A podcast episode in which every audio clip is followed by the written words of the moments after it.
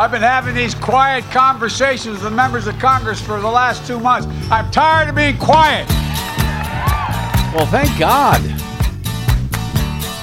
Speak up, Mr. President. Well, I don't know why I came here tonight.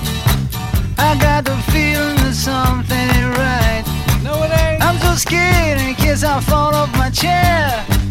And I'm wondering how I'll get down the stairs.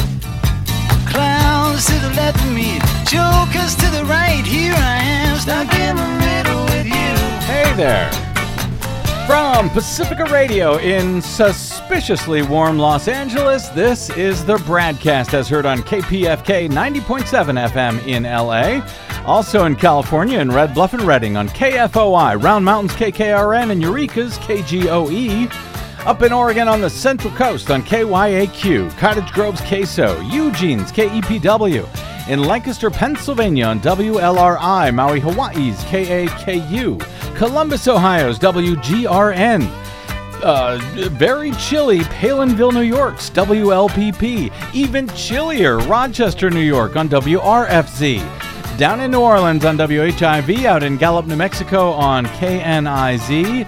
In bitterly cold Concord, New Hampshire on WNHN. Fayetteville, Arkansas's KPSQ. Seattle's KODX. Janesville, Wisconsin's WADR and Minneapolis St. Paul's AM 950 KTNF. It's always cold up there. Also, coast to coast and around the globe every day on the internets. On the Progressive Voices channel, Netroots Radio, Radio for Humans, FYI Nation, NicoleSandler.com, Radio Free Brooklyn, Workforce Rising, No Lies Radio, Verdant Square Radio, and Detour Talk.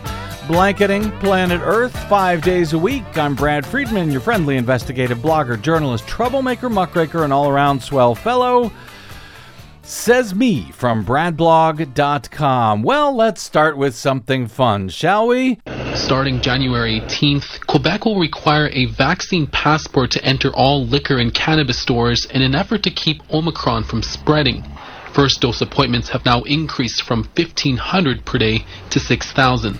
so, you heard that, Desi Doyen? I certainly did. Uh, yeah, you heard that right. Vaccination is now required to enter all liquor and cannabis stores in Quebec as of next week. And in the bargain, appointments for vaccinations have skyrocketed for some reason. From what had been 1,500 a day to 6,000 a day just hours after that announcement well, was made. quite an incentive, apparently. Yeah, apparently. So there's an idea. And by the way, with hospitalizations now here in the U.S. at an all time high during the Omicron surge of the pandemic, maybe the idea comes not a moment too soon, just saying, but this is the, you know, exceptional United States. So uh, good ideas mean nothing here to us. Welcome to the BradCast. Speaking of bad ideas, the anti small d Democratic U.S. Senate filibuster.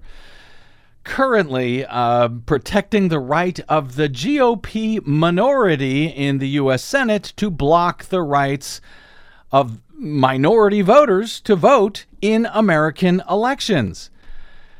On Monday, West Virginia's Democratic obstructionist and filibuster reform opponent, Senator Joe Manchin, a Democrat, told a group of reporters that the Senate filibuster and its 60 vote threshold to pass any legislation through the upper chamber has been, quote, the tradition of the Senate here in 232 years now. It's something that we need to have. Uh, we need to be very cautious what we do, Manchin said. I'm hoping that we can come to an agreement to fix things. Every American has a right to vote, he said. But that's what we've always had for 232 years. That's what makes us different than any place else in the world. Joe Manchin is wrong, is completely wrong about the filibuster. Now, his quote was uh, most loudly trumpeted by Fox News, uh, a reporter named Chad Pergram on Twitter. He left out the stuff about every American has a right to vote. He just reported Manchin's quote uh, that it's been the tradition for 232 years now. We need to be very cautious what we do. That's what we've always had for 232 years. Uh, no matter what Manchin fully said there, he is just wrong. He is wrong about the filibuster, as pointed out in some detail by Senate and legislative historian Max Kennerly in a brief Twitter thread responding to uh, Fox News' Chad Pergram. 232 years ago in 1790, wrote Kennerly, a simple majority could end any debate. The current form of filibuster that Manchin is protecting, he said, in which votes can't happen until 60 senators agree, that didn't exist until 1975. Close. Hundreds of exceptions have been made to it, he said, including one just last month. That one uh, was to allow a simple majority to raise the silly congressional debt limit to borrow money to pay for stuff that's already been allocated by Congress, you know, to pay our credit card bills, in other words, which Republicans apparently now oppose, but they allowed Democrats to unilaterally vote to raise the ceiling uh, by waiving the filibuster requirement yet again in the U.S. Senate just last month. Kennerly notes, along with cites to historic documents for all of this, quote, the filibuster arose by accident. In 1805, the Senate streamlined its rules at the urging of Aaron Burr. Nobody thought they were creating a vehicle for obstruction, and no one used it that way until 1837, after the framers were all dead. The first filibuster in 1837 failed it included a senator being dragged into the Senate by the Senate uh, by the sergeant at arms, then dragged back out again when he got saucy with the presiding officer. Am I not permitted to speak in my own defense? he cried, and the answer was no. Up until the 20th century, most filibusters failed. They required holding the Senate floor in compliance with every rule an 1893 filibuster on a silver related bill went for 46 days and then it failed. A 1908 filibuster failed by an accident uh, an, an accidental yielding to a senator who had stepped out of the chamber. Even in the initial cloture rule in 1917, when a specific number of senators would be needed to end a filibuster, Kennerly writes that filibusters were still rare and still typically failed except in the lone area of civil rights law. Go figure. Hmm. Kennerly says when Joe Manchin was born in 1947, the Senate still operated almost entirely by simple majority rule. But, he says, the few successful filibusters had a theme. Anti lynching legislation was filibustered in 1922 and 1935 and 1938.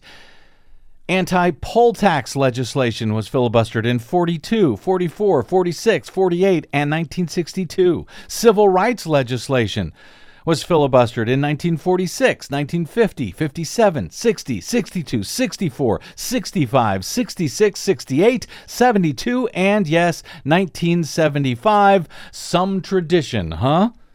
Notes Kennerly. The very first time in American history that senators could block legislation without indefinitely holding the Senate floor while also complying with rules was 1972, which I'm no math whiz, but that was not 232 years ago. Kennerly notes it's all been downhill since then. There is no tradition, he says, to the current filibuster, and it's been constantly modified. The only real Senate tradition, as Senator Byrd, once regarded as the dean of the Senate, the one for whom the Byrd Rule is named, that allows certain things to be passed with a simple majority vote. As Byrd himself recognized, a majority could invoke cloture, ending a filibuster, whenever it wanted by changing the rules, which it has repeatedly, like just last month on the debt ceiling. There's no principled or historical justification for the current filibuster, Kennerly concludes his thread, in which GOP priorities, like judges and tax cuts and drilling on federal lands and regulatory rollbacks, go to a simple majority vote. But voting rights and minimum wage and immigration, well, they can't get a vote until 60 senators agree. That's how it works. That's how it now works. That is not how it always used to work, not for 232 years. But don't tell Joe Manchin. We would hate to ruin his day with, you know, truth and independently verifiable facts and stuff. And in case Kennerly's response is not enough, well, Adam Jentleson, a former top aide to the late Senator, mm, Senate Majority Leader uh, Harry Reid, Jentleson wrote a book on the filibuster, and he flagged several co- uh, quotes in response to uh, Manchin from the nation's founding fathers. In response to those quote uh, those uh, comments about the Senate's non-existent 232-year tradition, noting that the Constitution's framers considered the idea of legislative supermajorities, but they ultimately rejected them. Uh, here's one quote from James Madison, widely recognized as the father of the Constitution.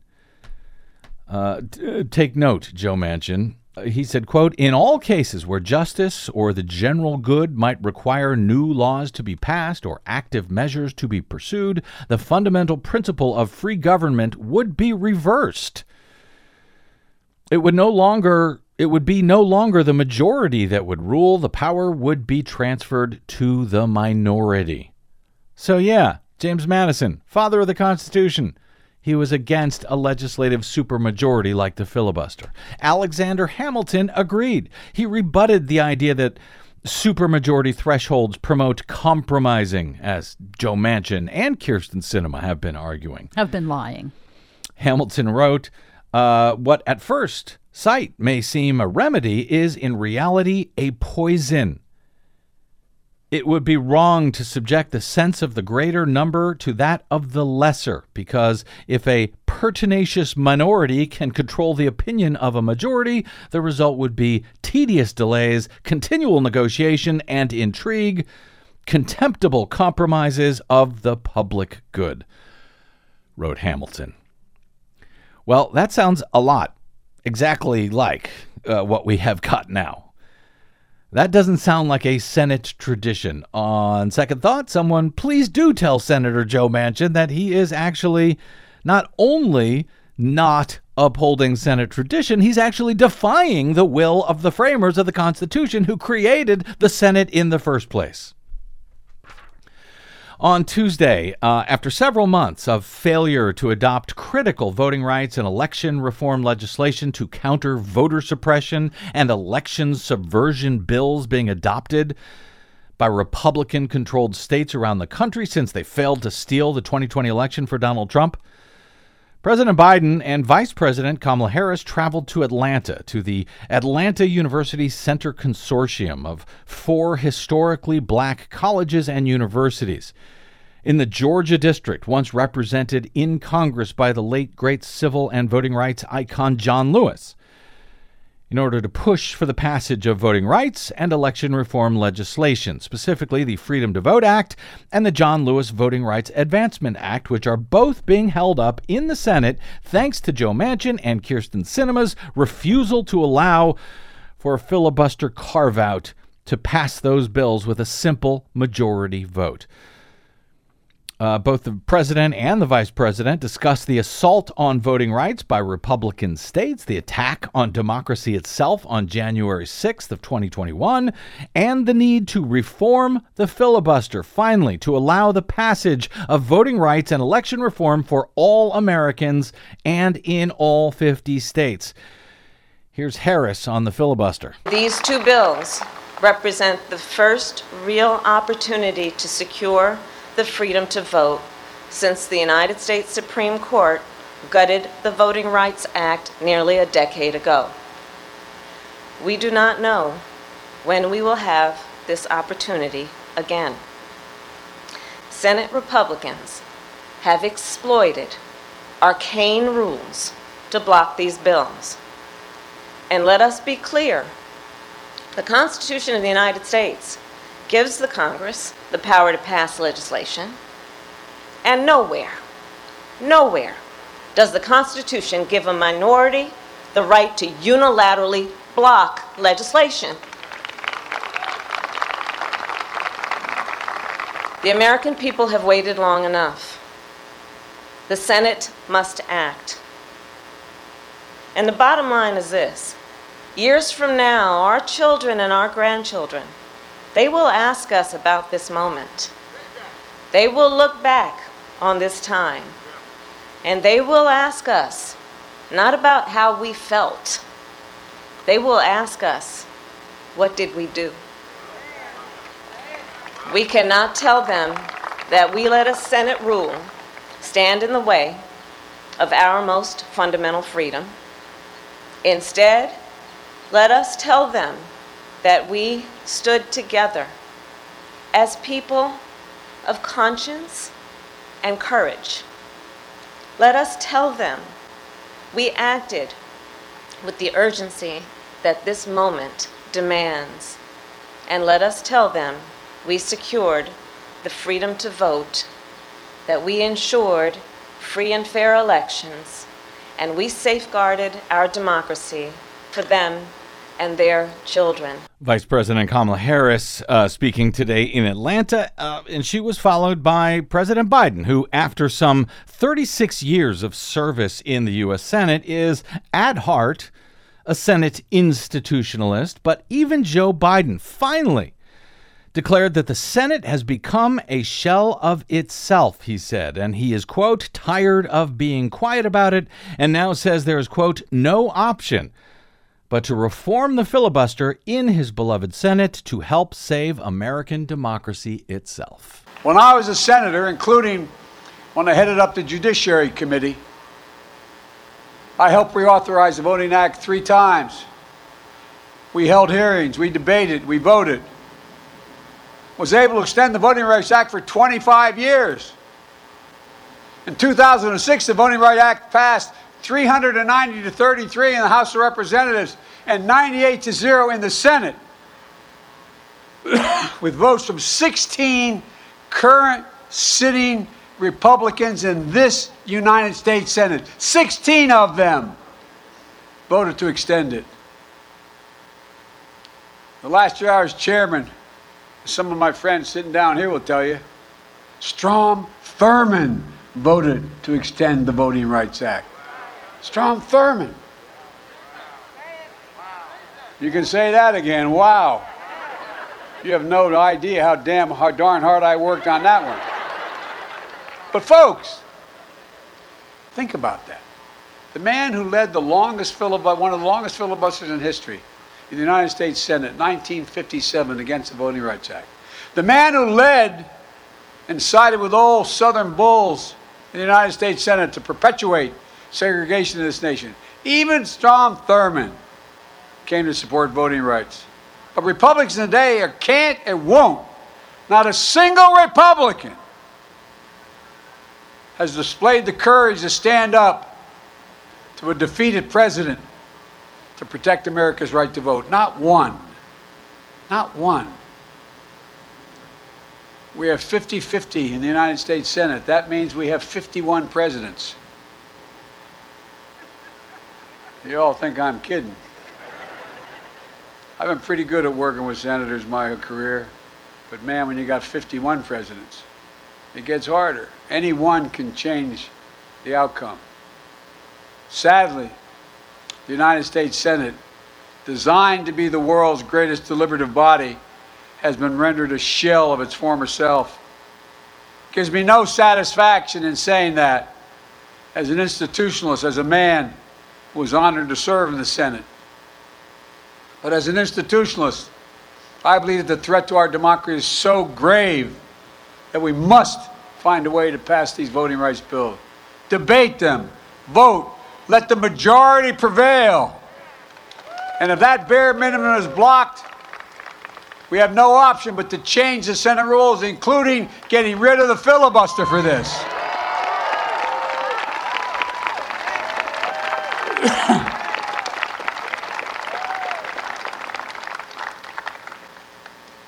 You know, last year, if I'm not mistaken, the filibuster was used 154 times. The filibuster has been used to generate compromise in the past, promote some bipartisanship, but it's also used to obstruct, including especially obstruct civil rights and voting rights. And when it was used, senators traditionally used to have to stand and speak at their desk for however long it took. And sometimes it took hours. And when they sat down, if no one immediately stood up, anyone could call for a vote. or the debate ended. But that doesn't happen today. Senators no longer even have to speak one word. Filibuster is not used by Republicans to bring the Senate together, but to pull it further apart. Filibuster is weaponized and abused.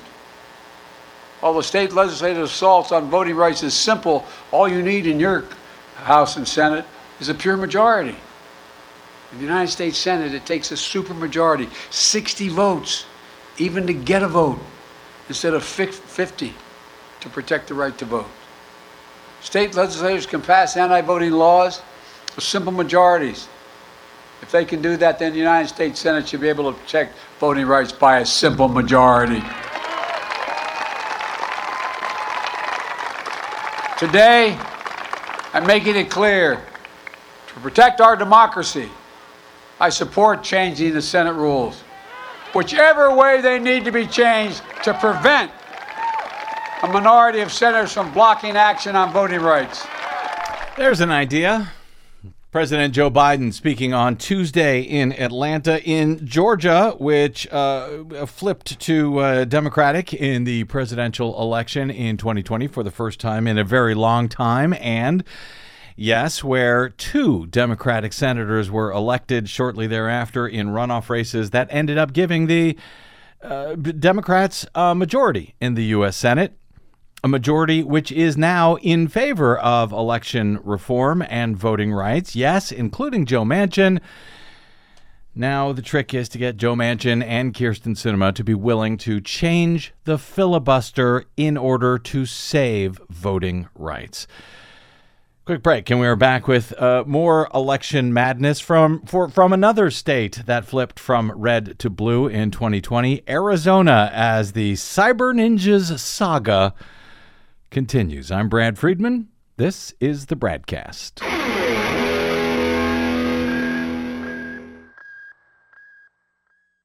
The BradCast and the Green News Report are 100% independent, 100% listener supported. But we can't do it alone. We need you. Please help us bring real facts to listeners at independent stations around the nation. Please drop by bradblog.com/donate. That's bradblog.com/donate.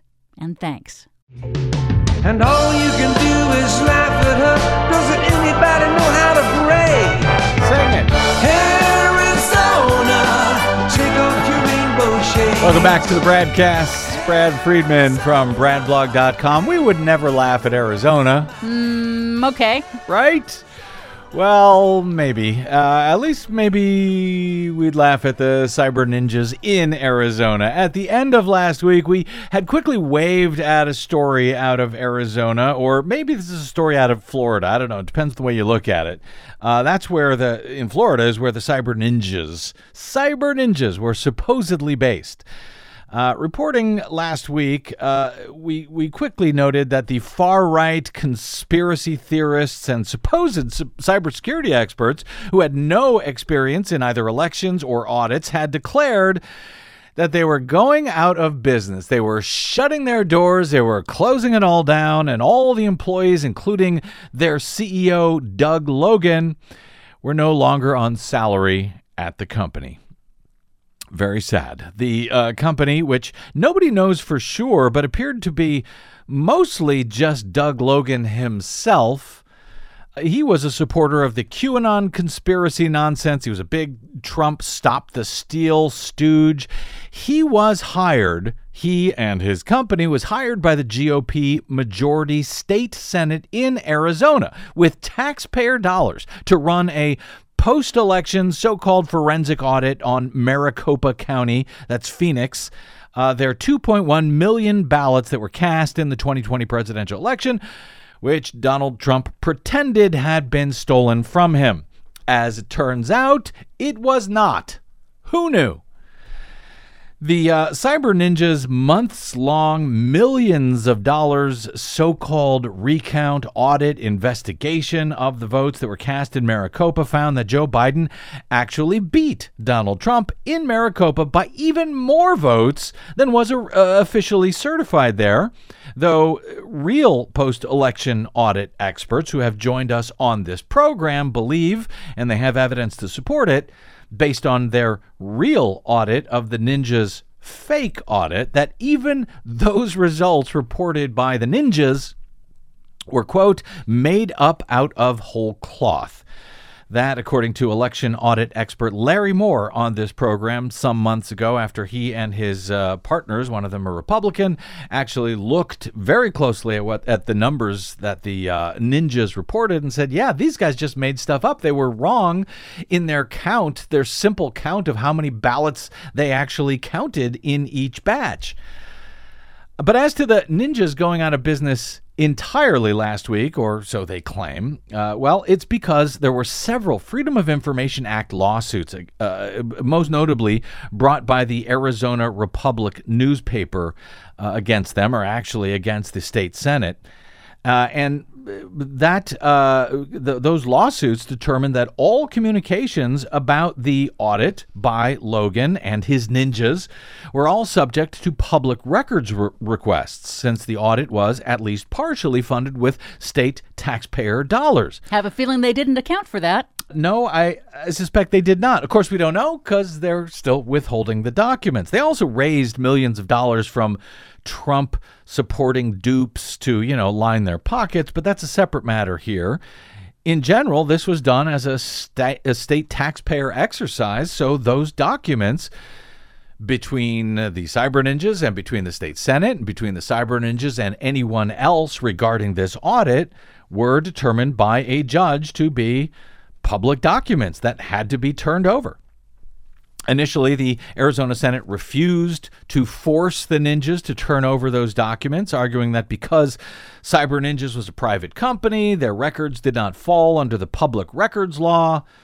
But both the Arizona Republic and American Oversight, another group who sued and won, in that case, they determined that those documents had to be turned over, but the Cyber Ninjas refused to comply with the court order to do so. Maricopa County Superior Court Judge John Hanna agreed with the plaintiffs in that lawsuit, and he ordered the documents to be turned over, which the Cyber Ninjas subsequently still refused to do. Yes, we all wonder what's in those documents and their communications with the state Senate and who knows who else that they do not want anyone to see.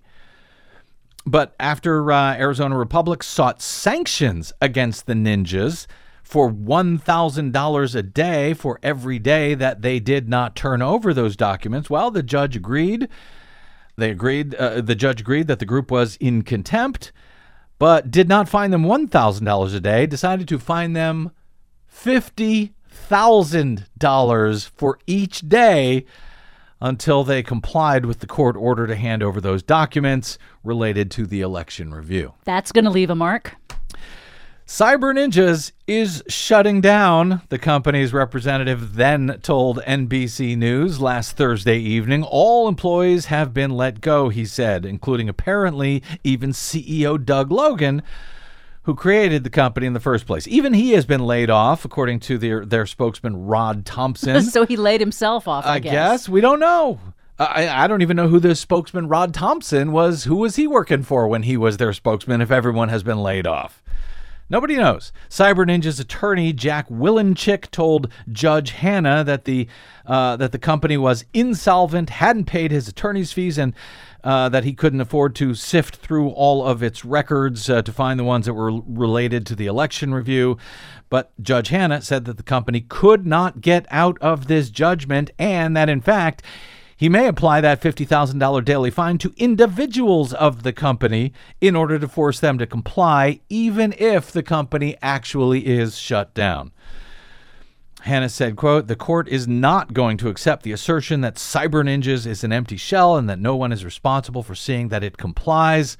He noted there was no evidence that the company is actually insolvent. That, according to Associated Press. He also said that if company employees couldn't review the documents themselves, they could turn all of the records over to the state Senate, which uh, had hired the company in the first place, and Senate lawyers could then sort through all of those documents to find the pertinent ones to the uh, to the records request.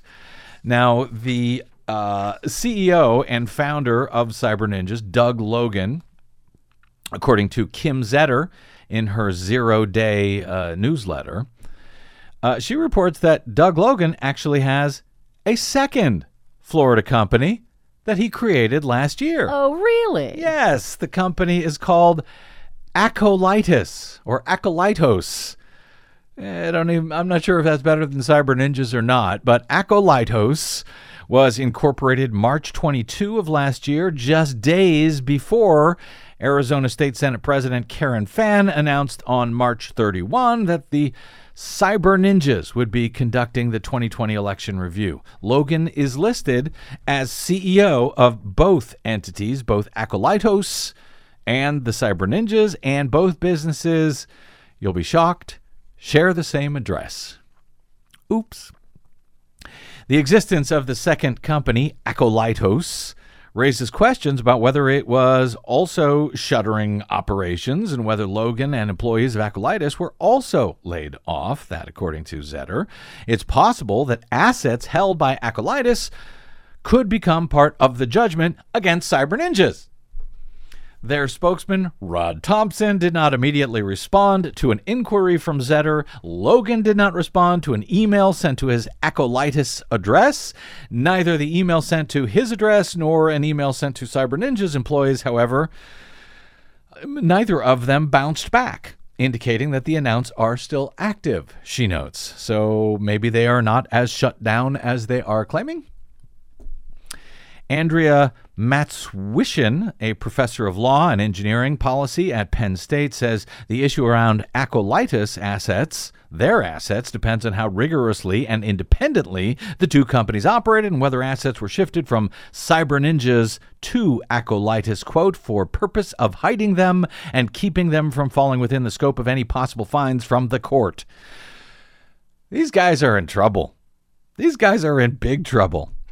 Zetter reports if assets were transferred after the court order to produce records, and if the court determines that they were transferred with the intent to avoid having the assets fall into the hands of the court, quote, that is potentially a sanctionable act of trying to avoid the reach of the court and non compliance. So, uh, if, if they thought they were going to escape, if they thought they were going to run, if they thought they were going to get out of this somehow, by shutting down one company and continuing the other. Well, if it turns out if they moved assets before they shut down, if in fact they did shut down, well, those assets are also seiz- seizable. Is that a word? I think so. And yes, Seizeworthy. judges yes. don't like it when you try to fool them. No, they don't. And apparently not this judge who says, no, shutting down ain't going to do the trick. If you shut down, we will go after you individually, Doug Logan, and the people who supposedly worked for your company. We will get that $50,000 a day. The uh, professor from uh, Penn State said the CEO needs to be able to demonstrate to the court that there was a rigorous adherence to main, to maintain the books and records as a standalone entity, and that the company was uh, its own self-contained unit wholly separate from cyber ninjas. Now, that may be difficult, of course, because A, Doug Logan and the nin- and the ninjas are not really known for their rigorous adherence to bookkeeping. We have come to learn. After all, they have uh, simply uh, uh, appear to have made up the results of their audit out of whole cloth. And also, B, as Zetter notes here, according to Florida business records, the principal address for both companies is the same 7901 4th Street in St. Petersburg, Florida, and the mailing address for both is listed as 5077 Fruitville Road in Sarasota, Florida. Now, the Fruitville Road address appears to be the address of a UPS store for both of them, for both of the companies probably the same UPS uh, mailbox, I would suspect. She writes, It's not clear why Logan created Acolytus, though it was likely to create a division between his cybersecurity consulting business, which he launched in 2013 as Cyber Ninjas, and the new side business that he opened up to create conducting election reviews in other states following the Maricopa County review, which was very, very successful. The grift is strong in this one. If what happened in Maricopa is any indication of just how good Doug Logan and the Cyber Ninjas actually are at auditing elections, while they got a lot of good publicity about it, they're getting a lot of real bad publicity right now. And it got worse last week just before they announced that they were shutting down. I'll I'll I'll get to that in a minute, but uh, you know, the, the future may not be too bright even for Acolytus, even if they are able to escape the judge's ruling here somehow or another, as far as, you know, them being hired to do election audits, which they are terrible at. They simply make them up out of whole cloth. Now, I mention this because the bad news for the ninjas and maybe the good news for pretty much everyone else who isn't, you know, duped and hoaxed by Donald Trump and his uh, pretend election fraud nonsense.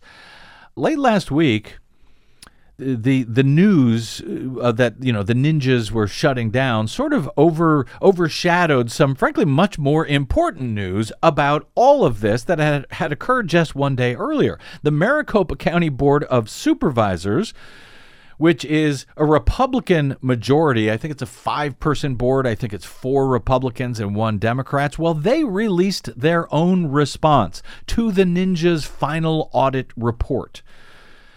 You know, the audit report in which they just made up the numbers as we discussed on this program. But the Maricopa, they did their uh, their due diligence here and they went through and they looked at all of the claims above and beyond the final results numbers, which again confirmed Joe Biden's victory, but above and beyond all of that, all of the claims being made by the ninjas. So the final numbers may may have been made up out of whole cloth. They claimed uh, that you know Biden won by even more than previously certified, but they included a whole list of other claims things that they claimed that they could not verify for certain, but indicated the potential of possibly thousands of illegal and or fraudulent votes. And of course, those claims were enough to uh, satisfy Donald Trump and the MAGA dupes that something terribly nefarious must have been going on in Arizona. Sure, the final results came out the same, but that's only because we had tens of thousands of questionable ballots that should not have been counted in the first place. Which is why Trump still cites the Maricopa audit, which found nothing, in order to claim that the 2020 election was stolen from him in Arizona and probably everywhere else. But in fact, the Republican Board of Supervisors was able to debunk every single claim, well, every single claim except for one that was made by the uh, ninjas in their final audit report. As CNN reported uh, late last week, Maricopa County officials undercut nearly every claim that cast doubt on the validity of ballots in an error plagued report that Arizona Senate Republicans had commissioned. From the uh, 2020 election, the officials issued a 93 page rebuttal to the claims that were made by the Cyber Ninjas and its subcontractors. County Recorder Steve Richer a Republican who was elected in 2020, who has defended the integrity of uh, of the elections office in the county that was overseen at the time by a Democrat, the Democrat that he defeated. Richer said, quote, "The truth is the Maricopa County 2020 election was not stolen from Donald Trump." Presenting the rebuttal to the Maricopa County Board of Supervisors in a 4-hour meeting last week, County election officials said that 76 of the 77 claims made in the Cyber Ninjas report were false or misleading. They confirmed one error, one, that Cyber Ninjas had identified. In fact, there were 50 ballots, 5 0, 50, 50 ballots out of 2.1 million ballots in Maricopa that had, in fact, been double counted. They were scanned and tabulated twice, apparently by a temporary employee who was among many that were hired to help with the elections. That, according to Scott Jarrett, the county's co director of elections, he said that the double counted ballots did not change the outcome of any election, much less the presidential election, which Joe Biden won in Maricopa by some 45,000 votes, even if you throw out those 50 double counted ballots. And, by the way, as even the ninjas confirmed with their phony audit. Uh, Arizona Republic's excellent reporter Jen Fifield she was the one. Remember her? Remember she was. Oh, uh, yeah. She she discovered and reported. I think it was day one of the ninjas audit eh, that they were allowing blue markers, blue pens on the floor of the Coliseum where the ballots were being hand counted. Right, because she knows more about election laws and procedures than the cyber ninjas did. Apparently, yeah. She said, no, no, blue ink that could be used to change votes on those ballots. You can't have blue ink. So, It's a huge no-no. it's a huge no-no. So generally, when they're doing election audits of this sort, they'll use either red or green ink because that doesn't show up on the scanners if they have to rescan those ballots for any reason. So Jen Fifield had actually signed up as an observer because the cyber ninjas were so interested in transparency and restoring the confidence of voters in Arizona in the election results that they did not allow any reporters in the room unless uh, in this case Jen Fifield at the Arizona Republic actually signed up to be one of the uh, one of the observers. Anyway, uh, she reported last week nearly every claim made by the Cyber Ninjas and other Senate uh, Arizona Senate contractors who reviewed Maricopa's 2020 election was either misleading, inaccurate, or false, according to a point by point response issued by county officials. The 93 page report, months in the making, studied every question the contractors raised about the election and analyzed thousands of individual voter records. It explained that the contractors made faulty assumptions and false accusations, in part because of mistakes that they made during their analysis, but also because they were inexperienced and misunderstood how the county and state's elections actually work. Supervi- she quotes Supervisor Bill Gates, not that Bill Gates, but the Supervisor Bill Gates, who's the chair of the Republican controlled board in Maricopa, of saying, It is my hope that this will be the last word on the November 2020 election. And I got to say, Bill Gates, I share your hope. but I don't know that it will be. In any event, for example, according to the ninjas, to their final report and their 77 claims, one of them was that 5,295 people, quote, potentially voted in multiple counties in Arizona. Well, that sounds bad because remember, even though in Maricopa, Biden won by 45,000 votes, he only won by a little over 10,000 votes across the entire state. And here we've got 5,295 people who may have voted twice in two different counties, two or more, I guess, in Arizona. Well, the county investigated those potentially unlawful duplicate voters and found that the real number was not 5,295 uh, potentially multiple county votes, but actually five not 5,295, but five voters may have done so. Fifield for the Arizona Republic, she went through with her own point by point review of the county's point by point rebuttal to the ninjas. I'll share just some of the stuff that she uh, that she summarized. For example, uh, one of the claims from the ninjas was that 33,102 mail-in ballots were cast from old addresses. People who no longer lived at those addresses. The claim was made as an attempt to show that the ballots may have been cast illegally. Well, the uh, county found, uh, reviewing thousands of voters listed in the data set from the uh, Cyber Ninjas, that the uh, county, in fact, found five of the ballots may have been cast illegally. The county explains that there are numerous reasons why mail in ballots may be cast from an old address, such as overseas voters or voters who moved shortly before an election. They're all legal if they move right before the vote, uh, they're still allowed to vote from their o- from their old address. You know, sometimes there's like a 30 day cutoff or something before the election when you have to register.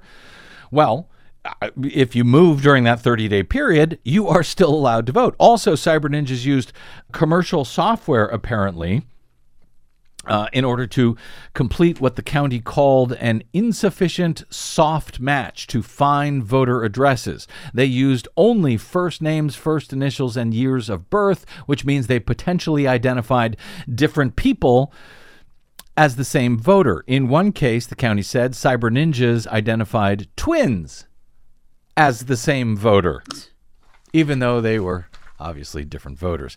The county spot checked the Cyber Ninjas data set using far more criteria, including full name, full date of birth, social security number, driver's license or state ID, residential history, and signature, as opposed to just the commercial database, da- database which may have only matched first name, last name, and birth date, uh, birth year. And give you false positives.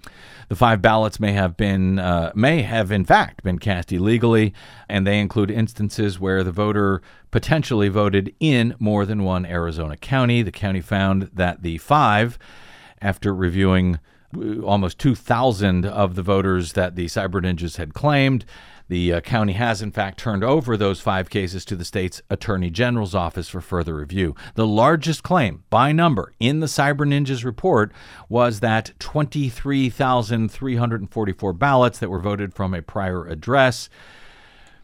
The county found that these ballots represented either a legal vote or an incorrect voter match on the Cyber Ninjas part. Of these, none of the voters identified voted twice according to the report. The company also included 1,331 uniformed and overseas citizens and absentee voters who, yes, may legally vote from their prior address. So if they were a military voter, they were trying to shut down the military votes overseas. If you were a military voter, uh, if you were sent overseas, you're allowed to vote at your old address. The Cyber Ninjas identified that as a problem. Just a few of these other claims here uh, that they went by po- point by point by point, and as I said, all but one of them uh, they were able to uh, to dispute. Uh, here's another: the Cyber Ninjas hand count produced uh, well similar results to the county's results. The county analyzed the Cyber Ninjas hand count reports and said that more than 28 percent of the hand count batch totals produced by the company did not actually match a separate machine count of ballots that were conducted by the Senate, which closely tracked to the county's results. So even where they said, hey, we came up with the right results, well, their numbers in getting there was wrong, which leads us to that uh, made up out of whole cloth uh, claim that we, we told you about months ago on this program. The county says the hand count was flawed because it didn't follow the correct method to count ballots and tally votes under state laws, and because the procedures changed constantly. Remember, on the stadium, they had all those people in those colored shirts at all those colored tables, and they were spinning those lazy Susans around. They were so proud of that. They thought that was the best way to count ballots. Well, by hand. Well, it turns out that's not the best way to count ballots by hand. Which they would have known if they knew anything about elections, election laws, No. procedures. Yeah, no, they were they were too clever for that. They probably looked those up and they said, "Well, that's not nearly efficient enough. We've got 2.1 million ballots to let's get some lazy susans and spin them around at lightning speed." And no doubt we'll come out with an accurate count. They were not even close. Not even, never mind the results, they were not even uh, close to the number of ballots that they actually counted. They were more than 28% off in, in that count. Anyway, so yeah, the whole thing was a joke. Although I'm glad they counted, they, they uh, caught those uh, double counted 50 ballots. In short, as you knew, as we all knew months ago, the entire exercise was a joke and has been debunked multiple times by multiple experts over and over. And yes, even the uh, ninja's own, apparently made up out of whole cloth numbers, uh, proved that Joe Biden won, Donald Trump lost. As to the fallout from all of this, well, that fun continues as Doug Logan and his ninjas and his acolyte hosts are now accruing potentially sanctions of $50,000 per day. Good luck with that, guys. And no, I don't think your other fake company is going to save you here. We'll find out. Green News Report is next. On the BradCast with Desi Doyen, I'm Brad Friedman. Don't touch that dial.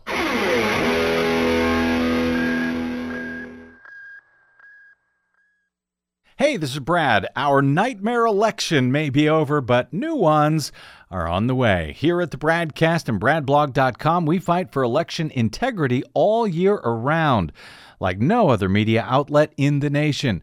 But of course, we need your help to help us remain on your public airwaves and completely independent. Please help us continue that fight over your public airwaves by stopping by bradblog.com slash donate. And thanks.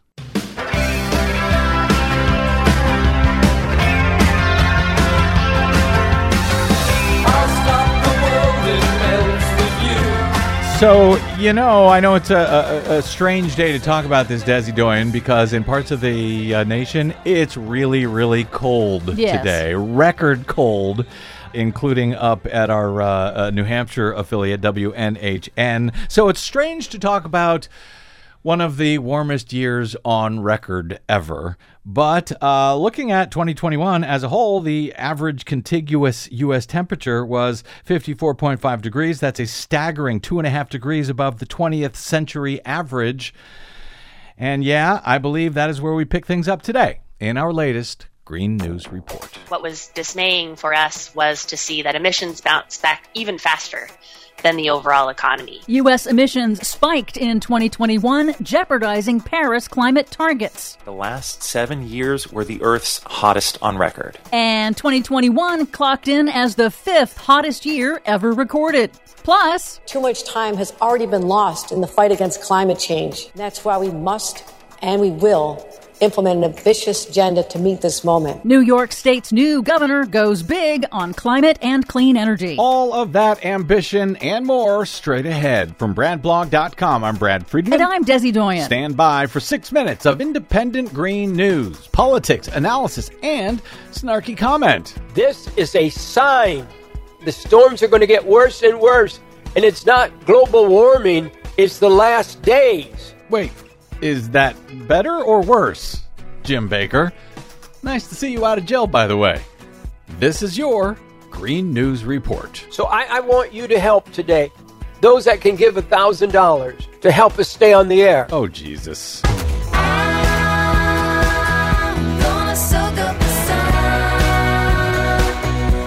Okay, Desi Doyen, it's been a while since you've had a report about record heat, but I guess it wasn't going to be long. no, global warming has not stopped. The past seven years have been the seven hottest years on record globally since record keeping began in the 1880s. And even though 2021 was relatively cool compared to other recent years, it still ranked as the fifth warmest year overall. That is all according to the European Union's climate monitoring service Copernicus. It was warmer in the U.S., which saw its fourth hottest year on record. Europe had the hottest summer in history, which fueled deadly extreme weather disasters like the catastrophic deadly floods in Germany. The nonstop warming trend driven by humanity's release of greenhouse gases into the atmosphere shows that even the temporary cooling influence of a La Nina event in the Pacific Ocean no longer does very much to hmm. dampen human caused global warming, which scientists warn is intensifying disasters like hurricanes, wildfires, and heat waves. that is not a good sign. Adding to the crisis, in the U.S., emissions of planet warming greenhouse gases bounced back in 2021. Yay! No, not yay. Oh. As the economy rebounded from pandemic disruptions.